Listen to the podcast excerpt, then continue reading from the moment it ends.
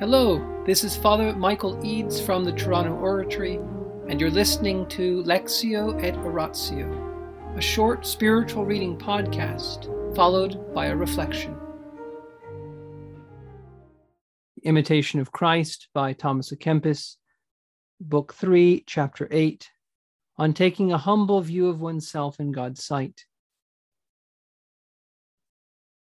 The learner, that is you or I. Dust and ashes though I be, Lord, I have taken it upon me to speak to my Lord. If I think anything more of myself than that, you stand on the opposite side of the court. While my sins give evidence, true evidence I cannot deny. But if I admit my insignificance, confess I am but nothing, turn away from all my self-importance and bring myself down to the level of the dust that I am. Your grace will be merciful towards me. Your light will be close to my heart. And all my self-esteem, infinitesimal though it be, will be drowned in the abyss of my own nothingness and be forever no more. That is the way you show me my real self, what I am, what I have been, what I have become. Because I am nothing and did not even know it. Left to myself, I am but nothing, a mere mass of weakness. The moment you look upon me, I am at once become strong and filled with fresh joy. You're raising me so speedily, embracing me so tenderly, overwhelms me with amazement. Seeing that the weight of my own sinfulness is always dragging me downward.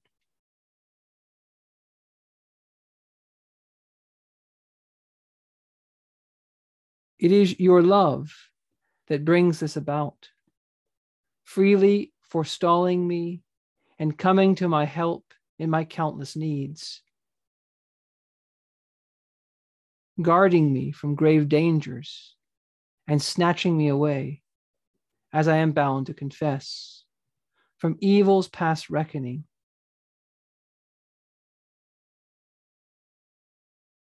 It was through loving myself in the wrong way that I lost myself. By seeking you alone and loving you sincerely, I have found both myself and you. My love for you has made me shrivel even more completely into the nothingness that I am.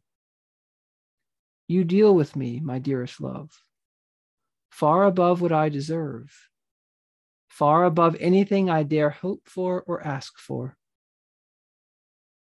My God, may you be blessed, for though I am unworthy of any kindness, yet your generosity, your limitless bounty, never ceases to do good even to those who are ungrateful, to those who have turned far away from you.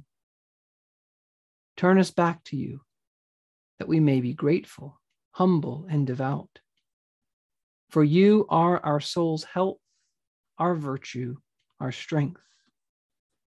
In the name of the Father, and the Son, and the Holy Spirit, amen. Angels of God, our guardians dear, to whom God's love commits us here, ever this day be at our side, to light and guard, to rule and guide, amen. Most Sacred Heart of Jesus, teacher of teachers, have mercy on us.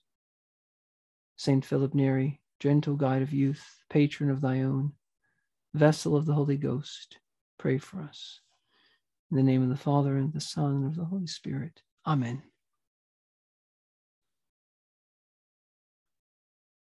In the Gospels, when the man who was born blind encounters Christ, in John's Gospel, what does Christ do to make him see? Well, he spits into the dust, the dirt, and he makes a paste, and he spreads that paste over the man's eyes, and he tells him to go and wash. And when he washes off that muddy paste, the blindness that was covering his eyes is also washed away. In other words, dirt, dust became the instrument, the means by which Christ did one of his greatest miracles. He made a man who was born blind to see. And so it's true that dirt is dirt, that the dust blows with the wind. It's not valuable on its own. It's not very important. But when it's combined with Christ's spittle, and when it's combined with Christ's hands, and when it's combined with Christ's commands, and when it's combined with water, when it's washed away, symbol of the Holy Spirit, then that dust becomes very valuable to Christ, very useful to Christ. And so this is the balance that this chapter puts before us. On the one hand, if we want to know our true selves, my real self, I have to realize that left to myself, I am a mere mass of weakness. That's very important on one side. Now, do we know that about ourselves? Do we have the experience of life so far to realize that when I'm left to myself, I'm a mere mass of weakness? Meaning I'm likely to fall into every kind of different sin on my own strength. I'm so weak, left to myself. I am basically dust, unable to do anything truly valuable on my own. On the other hand, what happens when Christ looks upon me? I am at once made strong and filled with fresh joy. In other words, even though I am weakness itself, I have a capacity to be looked upon by Christ. I have the capacity to be made strong. I have the capacity to be filled with joy. I have a capacity to love. You see, all this nothingness is true, but it's combined with the most remarkable statements of divine love. This Thomas à Kempis, this religious, this man speaks to Christ with great sighs of love. My dearest love, he calls Christ. And so what's the answer? The answer is not to make the great effort on our own. I'm going to become humble today. No, the answer is to ask Christ to turn us back to himself. Turn me back to yourself, Jesus. Turn me back. I'm going in one direction, and I need you to turn me toward yourself. Pull me, direct me. Does that mean that I can't do it on my own? Yes. But you've inspired this prayer in me, Lord.